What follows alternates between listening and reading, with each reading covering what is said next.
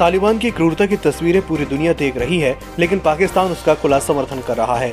पाकिस्तानी विदेश मंत्री शाह महमूद कुरैशी ने कहा है कि अफगानिस्तान में अशरफ गनी की सरकार ने तालिबान के खिलाफ जो प्रोपेगेंडा चलाया था वह झूठा साबित हुआ है।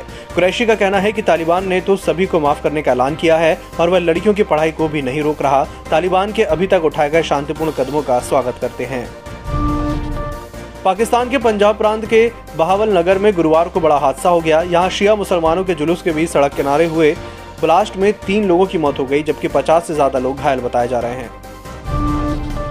अफगानिस्तान में तालिबानी हुकूमत के बीच कई इलाकों में तालिबान का विरोध भी हो रहा है, लेकिन ऐसे लोगों को गोलियां खानी पड़ रही हैं। ताजा घटना पाकिस्तान से सटे अफगानी प्रांत कुनार की राजधानी आसादाबाद की है। यह अफगानिस्तान के स्वतंत्रता दिवस के मौके पर निकाली जा रही रैली में लोग अफगानी झंडा लहरा रहे थे। इन पर तालिबान ने फायरिंग कर दी, जिससे भगदड़ मच गई। इस हिंसा में कई लोग मारे गए हैं। कलकत्ता हाई कोर्ट ने पश्चिम बंगाल में चुनाव के बाद हुई हिंसा की सीबीआई जांच के आदेश दे दिए हैं। ये जांच कोर्ट की निगरानी में की जाएगी। इसके लिए एसआईटी का गठन होगा। हत्या और रेप के मामलों की जांच का जिम्मा सीबीआई का होगा।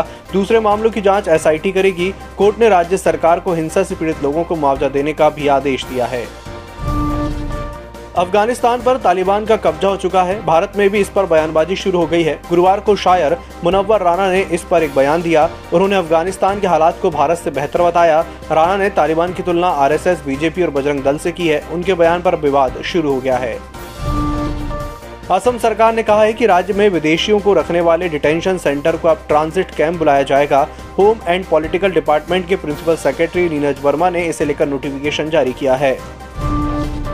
राष्ट्रपति रामनाथ कोविंद की आज सुबह नई दिल्ली के सेना अस्पताल में मोतियाबिंद की सर्जरी हुई। राष्ट्रपति के प्रेस सचिव अजय कुमार सिंह ने बताया कि सर्जरी सफल रही और उन्हें हॉस्पिटल से छुट्टी मिल गई है। उत्तर प्रदेश के मुख्यमंत्री योगी आदित्यनाथ ने गुरुवार को तालिबान का समर्थन करने वालों पर निशाना साधा। उन्होंने कहा कि कुछ लोग बेशर्मी से तालिबान का समर्थन कर रहे हैं। ऐसे लोगों को बेनकाब किया जाना चाहिए। जम्मू कश्मीर के राजौरी में गुरुवार को एनकाउंटर में सुरक्षा बलों ने एक आतंकी को मार गिराया। इस दौरान राष्ट्रीय राइफल के एक जूनियर कमीशन अधिकारी शहीद हो गए। देश में कोरोना टेस्ट कराने वालों की संख्या पचास करोड़ को पार कर गई है। आईसीएमआर ने बताया कि अगस्त में औसतन हर दिन सत्ताईस लाख से अधिक लोगों का टेस्ट किया गया। पिछले पचपन दिनों में दस करोड़ से ज्यादा लोगों का टेस्ट हुआ।